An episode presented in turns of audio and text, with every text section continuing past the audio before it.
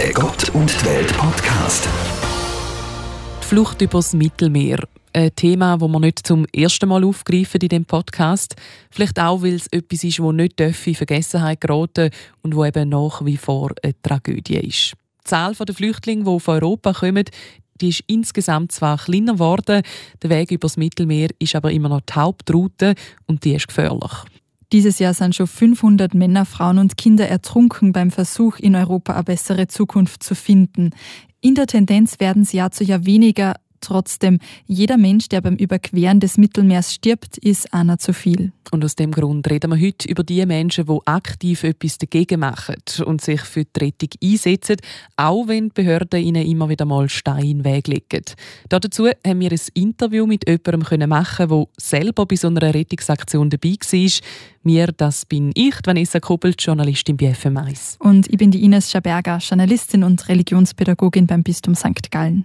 Ines, du hast ja das Interview gemacht, und zwar mit der Constanze Brölemann. Sie ist Redaktionsleiterin bei reformiert.info, also auch Journalistin, und konnte mit dem nicht ganz unumstrittenen Rettungsschiff Sea-Watch 4 mitfahren. Wie ist es denn dazu überhaupt gekommen? Sie ist reformierte Pfarrerin und Journalistin, was ich noch eine spannende Kombi finde, und hat für verschiedene Medien in der Schweiz und Deutschland berichtet, darunter für Evangelisch.de und die Zeit. Ihre Erfahrungen hat sie im Blog Seenotizen festgehalten. Bevor wir ins Interview reinhören, muss man vielleicht noch ein paar Worte zu der Sea-Watch 4 sagen. Was ist denn das für ein Schiff, Ines? Das ist ein ehemaliges Forschungsschiff, das der Verein Sea-Watch e.V. gekauft hat, um damit zivile Such- und Rettungseinsätze im europäischen Mittelmeer durchführen zu können. Der Verein fordert und forciert die Rettung von Menschen durch staatliche europäische Institutionen und möchte sichere und legale Fluchtwege nach Europa ermöglichen. Finanziert wird die Arbeit des Vereins ausschließlich durch Spenden. Ja, und die Spenden kommen vor allem von der Kirche, also von der Evangelischen Kirche Deutschland, aber auch die Evangelische Reformierkirche Schweiz und die Schweizer Bischofskonferenz beteiligen sich daran. Mitte August dieses Jahr ist die Sea-Watch 4 das erste Mal zu einer 4-wöchigen Mission ausgelaufen. Ganz ehrlich, auf so einem Schiff mitfahren, das ist ja mit Risiken verbunden. Man ist ja auch von den Behörden nicht überall erwünscht. Ich glaube, ich hätte ziemlich Respekt vor dem. Mir geht's auch so. Deswegen wollte ich von der Constanze als erstes wissen, mit welchem Gefühl sie auf dieses Schiff ist und ob sie Angst hatte. Hattest du Angst vorher? Ja, Angst nicht, aber Respekt. Also ich weiß noch, dass ich vorher auch noch in Burjana, wo wir waren in Spanien, dass ich schon noch eine ein bisschen andere Person war, als ich es jetzt bin. Inwiefern hast du dich verändert? Ja, also ich habe halt Sachen gesehen, die wahrscheinlich viele von Europäern oder Europäerinnen nicht sehen werden. Und es hat mich sehr nachdenklich gemacht, was ich dort gesehen habe. Und ich bin wie einmal rausgegangen aus der Komfortzone oder auch aus Europa und habe halt ganz andere Sachen gesehen. Und ja, mich hat das vielleicht insofern geprägt, als ich jetzt weiß, dass es diese Welt absolut gibt, ja. Kommen wir vielleicht später nochmal dazu, welche Fragen du dir dann auch gestellt hast. Erzähl doch mal, wie läuft so ein Rettungseinsatz ab? Was passiert da? Alle an Bord haben Positionen. Also jeder weiß, was er im Extremfall zu tun hat. Als wir in der Such- und Rettungszone waren, ist man in den Modus gegangen, in den sogenannten Suchmodus, wo halt im Schichtsystem die Leute auf der Brücke dem Kapitän und ersten Offizier assistiert haben beim Ausschau halten nach Booten. Und zusätzlich gibt es dann noch ein Flugzeug in der Luft, was auch bei der Aufklärung hilft. Und das Alarmphone, das ist so eine Einrichtung von Freiwilligen, das ist jetzt gerade irgendwie 6 Jahre alt geworden. Dort können sich Flüchtende melden. Und dann geht halt sowas ein oder wir sehen was. Kann ich mir das so vorstellen, dass man da wirklich mit dem Fernglas steht? Bei Binocular, also das sind so Ferngläser für die Seefahrt. Also die sind speziell für die Seefahrt und da steht man wirklich mit dem Fernglas 2 bis 4 Stunden Schichten und sucht das Meer ab. Und dann, wenn man was gefunden hat, auf welche Weise auch immer, dann besprechen halt Einsatzleiter und Kapitän was zu machen ist. Also dann sagt der Kapitän, das ist ein Seenotfall. Und dann werden als erstes die Schnellboote gelauncht, also die Schnellboote ins Wasser gelassen. Und die Crews, die auf diesen Schnellbooten sind, müssen halt parat sein. Und dann steigen die auf diese Schnellboote und fahren als erstes zu dem Schiffbruch, also zu dem Schiffsunglück oder zu dem Bootunglück. Und in den RIPS ist immer ein Cultural Mediator, also jemand, der eine andere Sprache spricht oder mehrere andere Sprachen spricht und auch so in Crowd Control ausgebildet ist. Und der kommt halt, ist der Erste, der in Kontakt kommt mit den Leuten auf den Booten. Und der sagt als erstes, beruhigt die, weil die Angst haben, dass es die libysche Küstenwache ist. Und sagt denen erstmal, sie sollen ruhig bleiben, fragt, ob irgendwelche Verletzten da sind. Und dann werden als erstes Rettungswesten ausgeteilt. Was würde passieren, wenn es die libysche Küstenwache wäre? Ja, dann würde das die ganze Rettung torpedieren. Also dann würden die ins Wasser springen oder Panik kriegen, weil die sind halt bekannt dafür, dass sie diese sogenannten Pushbacks machen, dass sie die einkassieren und wieder zurückbringen und auch teilweise gewalttätig sind. Mhm. Du hast gesagt, ihr habt dann Rettungswesten ausgeteilt, das heißt, die hatten keine Rettungswesten an? Nein, die haben keine Rettungswesten an. Also die sitzen ohne Rettungswesten in seeuntüchtigen Gummibooten. In Gummibooten, die jederzeit auseinanderfallen können. Genau, die einfach, die können halt schnell, kann was platzen, diese Seiten, aufblasbaren Seiten können platzen oder es kann irgendwie das Holz innen, es hat irgend so ein Gestänge, das kann kaputt gehen und dann das Plastik durchstechen, also die können schnell kentern. Von Bildern kenne ich das, dass dann auch immer viel zu viele Leute gefühlt auf so einem kleinen Boot sitzen. Ja, das sieht genauso aus. Also das ist genauso, dass die alle auf den Seiten sitzen und die Frauen und Kinder in der Mitte. Und was halt auch schlecht ist, weil die dann meistens in diesem gefährlichen Benzin-Salzwasser-Gemisch sitzen, was zu schweren chemischen Verbrennungen führt. Und von den Seiten fallen auch öfter mal Leute wegen Müdigkeit runter und werden dann von den anderen wieder reingeholt ins Boot oder eben auch nicht. Mhm. Also ihr kommt mit den Schnellbooten hin und dann werden Rettungswesten ausgeteilt und wie geht es dann weiter? Ist dann die große Sea-Watch 4 schon in der Nähe, oder? Also wir sind, das Mutterschiff ist in Sichtweite, aber das fährt niemals so weit heran, damit die nicht alle irgendwie planlos von den Booten springen und auf die Idee kommen, rüber zu schwimmen. Mhm. Sondern die RIPS, also die Leute, die auf den RIPS sind, auf den Schnellbooten, die fahren dann peu à peu alle Leute von dem einen Gummiboot zu uns, zum Mutterschiff. Und dann kamen die auf das Mutterschiff und dann oben standen zwei an der sogenannten Rescue Zone und haben jede einzelne Person da hochgehievt, also über so eine Leiter, aber immer mit Assistieren natürlich. Und dann wurden sie als erstes durchsucht, alles abgenommen, Waffen, Handys, also Waffen gab es nicht, aber falls es welche gegeben hätte, aber Handys und all sowas und dann Temperatur messen, Maske, Bändchen für das Boot, Registrierung. Warum wurde Ihnen das Handy abgenommen?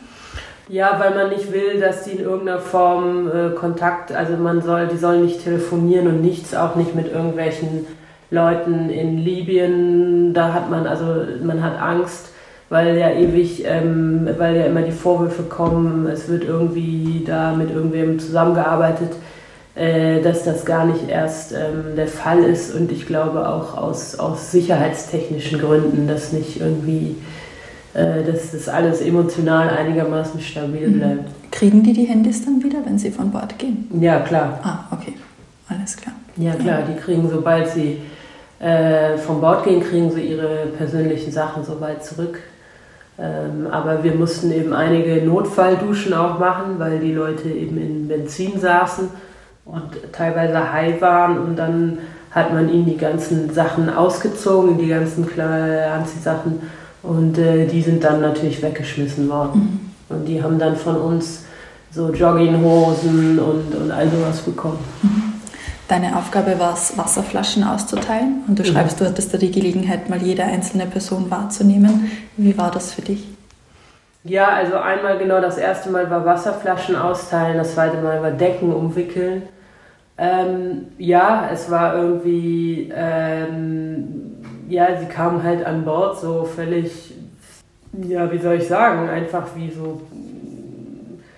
so Kinder, die irgendwie auf so ein Schiff kommen und gar nicht wissen, wie es jetzt genau weitergeht, wo sie genau sind. Sie lassen sich einfach dann führen von uns und geben sich einfach so diesem Prozess hin und gucken teilweise verschüchtert, teilweise bedanken sie sich fürs Wasser, das ich ihnen gegeben habe.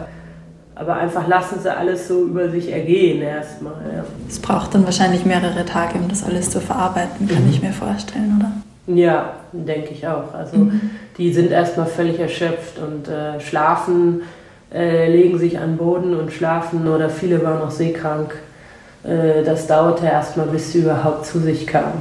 Und dann beginnt die Warterei, nehme ich an, dass man einen sicheren Hafen findet, an dem man anlegen kann. Ja, genau. Also wir hatten ja 4 Rettungen und dann am Ende 354 Leute an Bord, beziehungsweise dann 353, weil wir einen Medivac hatten. Also eine Person wurde evakuiert von den Italienern, von der italienischen Küstenwache, weil sie so schwer verletzt war, dass wir sie nicht versorgen konnten. Und ja, dann beginnt die Warterei. Wir haben 11 Tage auf den Hafen gewartet und mit diesen vielen Leuten an Bord wurde es wirklich sehr, sehr anstrengend. Auch die ganzen Covid-19-Maßnahmen einhalten, dann für alle kochen, 2-mal täglich und eben die Leute, man musste immer wieder sagen, wann kommen wir nach Italien, ja, wir wissen es nicht. Man darf ihnen auch keine falschen Hoffnungen machen. Und man musste immer wieder diese Zeit durchstehen, auch mit den Nachtwachen. Die ganze Crew musste im Schichtdienst Nachtwachen halten und so. Also alle waren wirklich am Limit dann irgendwann, aber die Crew hatte also Unmenschliches geleistet. Alle waren an Deck, wenn es irgendwie ging, hat jeder an Deck mitgeholfen. Und die, die nicht an Deck waren, waren halt unter Deck und haben das Schiff fahren lassen. Also die Ingenieure und so, Kapitäne und... Wer war diese Crew? Das sind ja Ärzte, Ärztinnen an Bord, Pflegende, das sind der Kapitän und die Schiffsmannschaft, eine Journalistin, nein, 2 Journalisten, Artikel. Wer sind diese Leute und warum machen die das? Also die Leute kommen mit ganz unterschiedlichen Hintergründen. Also 10 sind wirklich nautisches Personal, also wirklich ausgebildete Kapitäne, ausgebildete Schiffsingenieure und so weiter, ausgebildeter Bootsmann, und der Rest sind sogenannte Freiwillige. Also Aktivistinnen und Aktivisten. Und teilweise haben die sehr, sehr viel Erfahrung schon in dem Bereich. Also eine lebt auf Lesbos und eine andere hat auf Chios schon gearbeitet. Der nächste hat schon in seinen Ferien immer Schnellboote dort an der griechischen Küste gefahren. Also die sind alle mit diesem Thema Flucht und Migration irgendwie schon in Kontakt gekommen. Einer war aus Frankreich und hat sein ganzes Leben geändert, ist von Paris Richtung Meer gezogen, um dort auch Seenotrettung zu machen. Und auch in seinen Ferien machen diese Leute, die Einsätze und haben alle natürlich einen politischen Hintergrund, auch dass sie auf dieses Elend aufmerksam machen wollen und dass sie zeigen wollen, was Europa da für eine Lücke hinterlässt. Und sie sind einfach sehr starke Persönlichkeiten, aber auch mit starken Fähigkeiten, weil ohne irgendeine Fähigkeit kommst du nicht auf das Schiff. Also nur weil man ein bisschen helfen möchte, hilft das noch gar nichts? Oder? Nein, du musst schon wirklich was können, also ein Skill haben, also entweder mehrsprachig sein oder handwerklich fähig oder... Eben Ärzte hatten wir auch, wir hatten Pflegepersonal und Ärzte, die waren aber dieses Mal von Ärzte ohne Grenzen da. Das war das erste Mal, dass die mit der Sea-Watch zusammengearbeitet hat. Du hast gesagt, Schlafmangel, und ihr wart die ganze Zeit unterwegs und also habt versucht, ja, das Schiff da am Laufen zu halten. Wie bist du persönlich damit umgegangen, mit dieser Extremsituation? Einfach nicht so viel nachgedacht. Also das Schreiben hat mir dann vielleicht noch geholfen, ein bisschen zu reflektieren. Aber eigentlich, es war immer nur machen. Also du musstest immer am Start sein. Das hatte ich so mitgezogen, also weil alle waren fokussiert darauf, diese Leute in einen sicheren Hafen zu bringen, und Bis das nicht abgeschlossen war, musste man immer mitziehen und haben wir auch gemacht, also mein Journalistenkollege und ich auch. Und der Schlafmangel oder dieses nachts halt dann immer aufstehen und eine Nachtwache machen, das hat man dann halt auch mitgemacht, weil alle haben das gemacht und noch viel stärker als ich. Man denkt gar nicht groß nach, das kommt erst danach. Mhm. Ja. Du hast gesagt, eine Person wurde evakuiert, weil es der so schlecht ging. Was war da los? Das war ein Minor, glaube ich. Also Minors sind unbegleitete Jugendliche, von denen hatten wir irgendwie 90. Und das war einer dieser und der hatte so schwere chemische Verbrennungen, dass es ihm von Tag zu Tag schlechter ging. Und die Ärztin hat entschieden, den kann sie nicht in dem Schiffshospital behandeln. Und deswegen haben sie mit den Italienern 2 Tage verhandeln müssen, dass die Küstenwache den abholt. 2 Tage lang? Ja. Krass. Also das ist eben alles nicht so einfach. Ja. Hast du mit den Leuten an Bord, mit den Geretteten gesprochen und auch Menschen kennengelernt? Ja, auf jeden Fall. Ich habe mit einigen gesprochen und viele verschiedene Geschichten gehört und habe jetzt auch noch Kontakt mit welchen, die wir gerettet haben. Ja. Mhm. Du schreibst da, du fragst dich, wie es mit den Menschen weitergeht, mit dem Christian aus Kamerun, Sis von der Elfenbeinküste und Ayman aus Libyen, wo man plötzlich merkt, das sind nicht nur irgendwelche Zahlen, das sind ja ganz konkrete Menschen. Also diese Passage auf deinem Blog, Seenotizen, hat mich sehr berührt, als da plötzlich du Namen genannt hast. Mhm. Hast du mit jemandem von den dreien noch Kontakt und weißt, wie es mit ihnen weiterging? Ja, also ich weiß von dem Christian, dass er irgendwie in Frankreich ist. Der hat sich verabschiedet aus dem Lager, der ist abgehauen. Und von einem anderen weiß ich, dass er in Catania im Lager ist und auch nicht so die allerbesten Zustände da vorfindet. Ja, das ist eben klassisch. Also es hat mir jemand auch in Palermo erzählt, dass viele abtauchen und abhauen, weil die Asylverfahren so lange dauern oder sie einfach, die meisten wollen gar nicht in Italien bleiben, aber wegen Dublin ist das das erste Land. Ja, und einige tauchen eben ab oder hauen ab, so wie der Christian, und versuchen sich irgendwie durchzuschlagen. Hatten die meisten schon ein konkretes Ziel vor Augen, also ein Land, in das sie wollten? Ja, also viele wollen nach Deutschland, weil sie das als irgendwie gutes Land erachten. Einige natürlich nach Frankreich aufgrund der Sprache. Wir hatten viele französisch sprechende Menschen an Bord. Und die UK ist auch noch, habe ich auch noch öfter gehört, als Zielland. In die Schweiz wollte niemand? Nee, die kannten die irgendwie, glaube ich, noch nicht mal. Nein, also habe ich nicht gehört, nein. Mhm. Welche Vorstellung von Europa hatten die Menschen, mit denen du gesprochen hast? Haben die schon Freunde, Verwandte, Bekannte, die in Europa leben, Bilder schicken, erzählen? Ja, also teilweise hatten sie, also der eine Libyer, dieser Ayman, der wollte nach Berlin, weil er da irgendwie wen kennt oder irgendein Verwandter dort ist. Ja, sie haben immer gesagt, Deutschland ist gut. Und dann meinte ich so, ja, warum denn? Ja, das ist ein gutes Land. Aber ich weiß jetzt gar nicht so genau, warum. Wahrscheinlich, weil Frau Merkel mal so offen war gegenüber Migranten. Viele haben also dann schon auch Kontakte irgendwie nach Europa. Wie war das für dich? Du bist ja selbst Deutsche und ausgewandert in die Schweiz.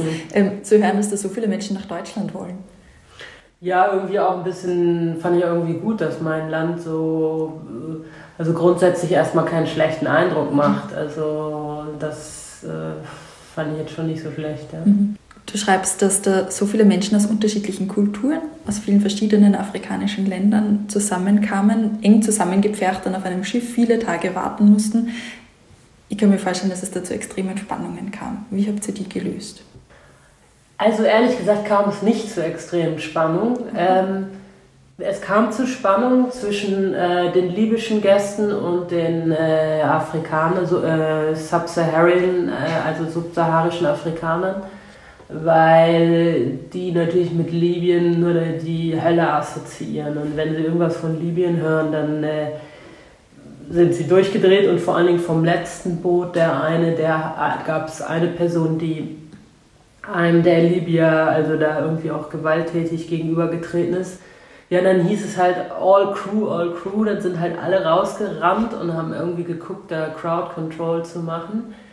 Und dann war es halt so, dass wir das einfach so gelöst haben, dass es immer so Wachen gab. Also an der Rescue Zone, wo zum Beispiel die Libyer waren, da war ich öfters auch und da saß man einfach, hat mit denen geredet. Also man hat das versucht zu schlichten und ruhig zu bleiben und man hat die runtergeredet, in dem Konflikt sie runtergeredet und beruhigt und dann später halt so ein bisschen da aufgepasst an den jeweiligen Bereichen. Und schlussendlich seid ihr dann in Palermo angekommen. Wie war das dann? Also die Geretteten sind ja nicht mit uns in Palermo angekommen, sondern die sind transshippt worden, also die sind auf eine andere Fähre. Die Italiener haben so Quarantäneschiffe und die haben halt so eine Riesenfähre, mit so einer Riesenfähre sind die gekommen, an die sind wir herannavigiert und dann wurde eine Gangway gelegt und dann hat das 4 Stunden gedauert, bis dann all die Migrantinnen und die Geflohenen auf das Schiff kam. Und dann waren wir halt ohne die sowas. Wie du schreibst, eine große Leere hat das hinterlassen. Wie war das für dich, die plötzlich gehen zu lassen? Ja, es war irgendwie, also die ganze Lebendigkeit war natürlich irgendwie auch runter vom Schiff. Man kam halt sonst immer raus, ging an Deck und irgendwer hat immer mit einem geredet oder irgendeiner hat Hey gesagt oder gegrüßt oder...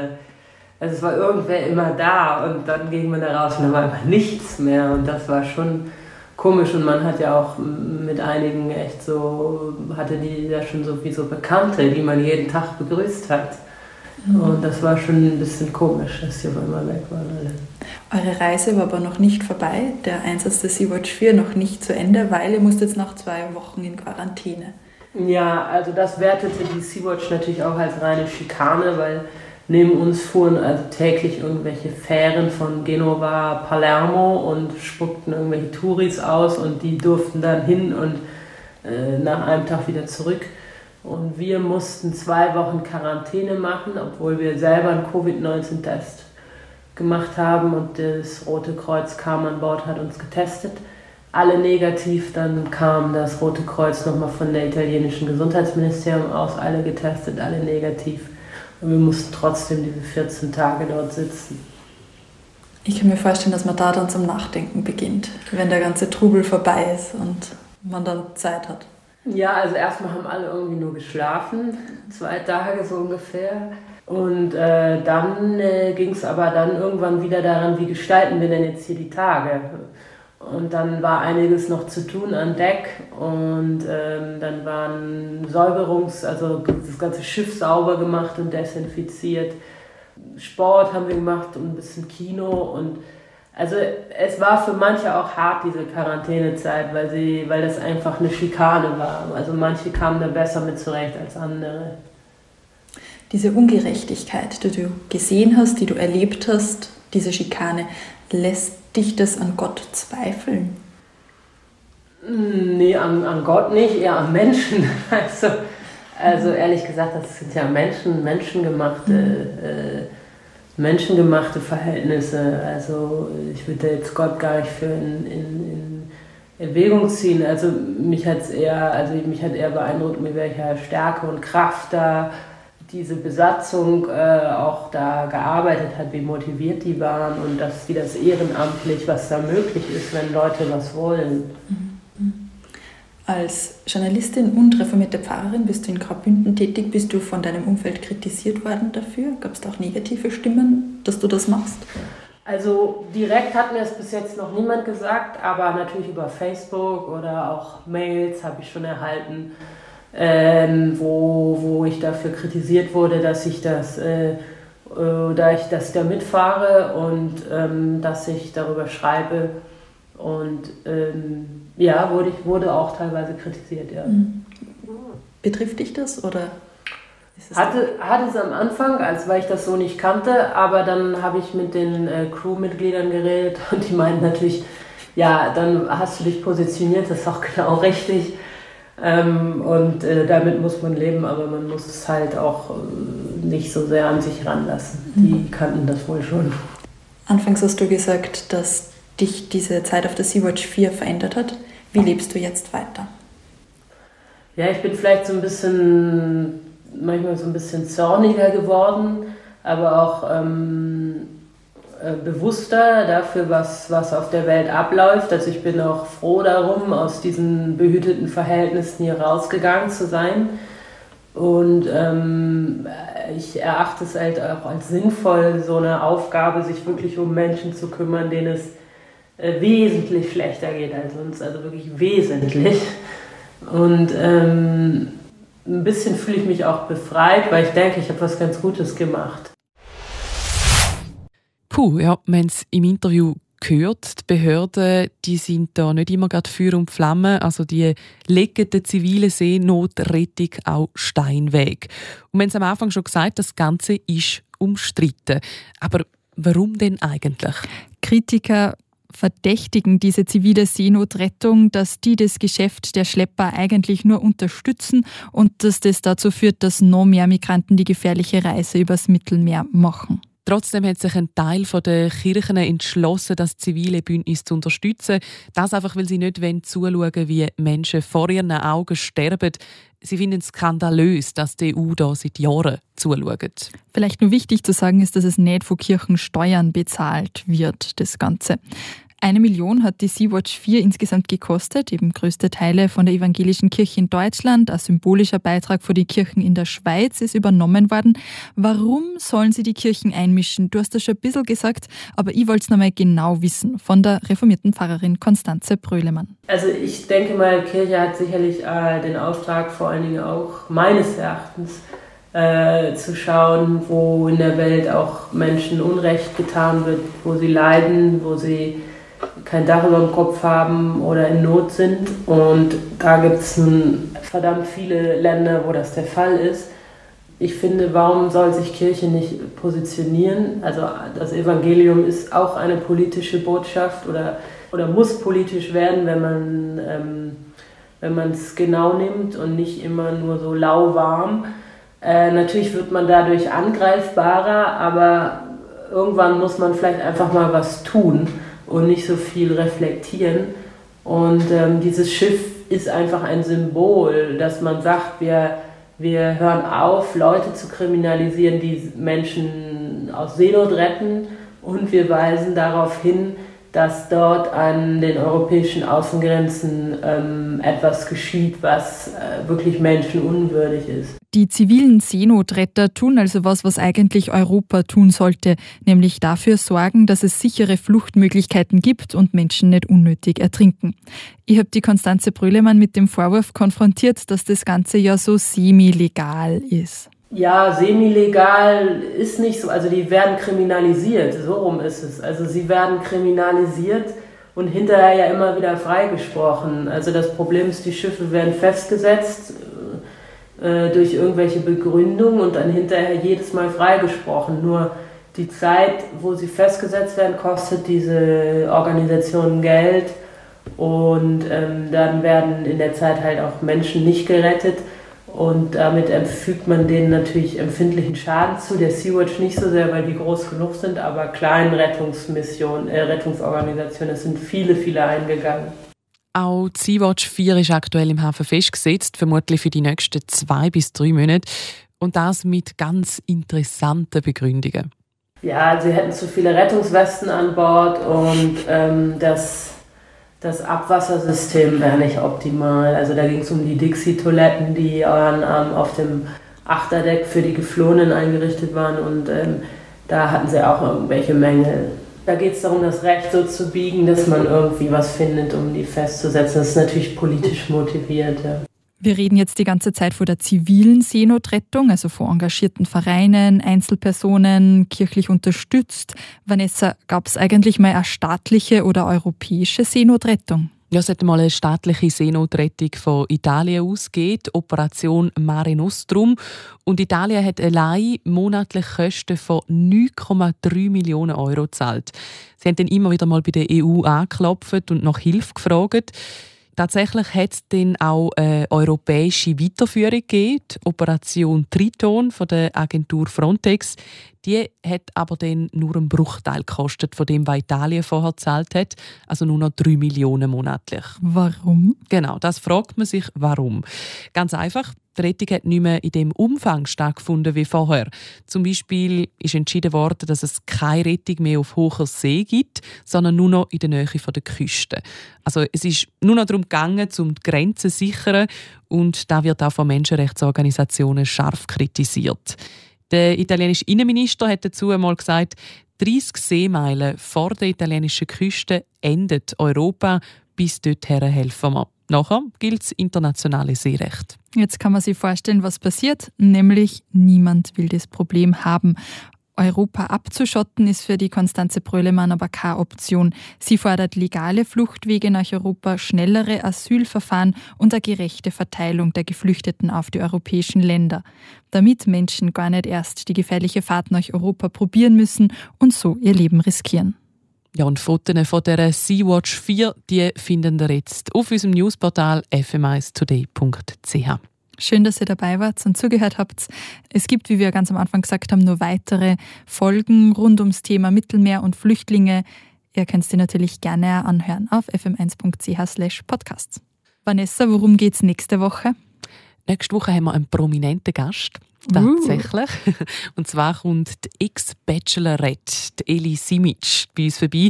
Das ist sie, die auf 3+ mal flüssige Rosen verteilt hat und nach ihrem Traummann gesucht. Aber sie kommt nicht aus dem Grund zu uns, sondern die Eli Simic leidet an einer Angststörung. Sie hat viele Panikattacken schon in ihrem Leben, hat das mittlerweile aber super im Griff und hat eine ganz, ganz gute Art, wie sie mit dem Ganzen umgeht. Und darüber reden wir mit ihr. Ich freue mich drauf. Der Gott und Welt Podcast in Zusammenarbeit mit der katholischen und evangelischen Landeskirche von der Kantone St. Gallen und Appenzell.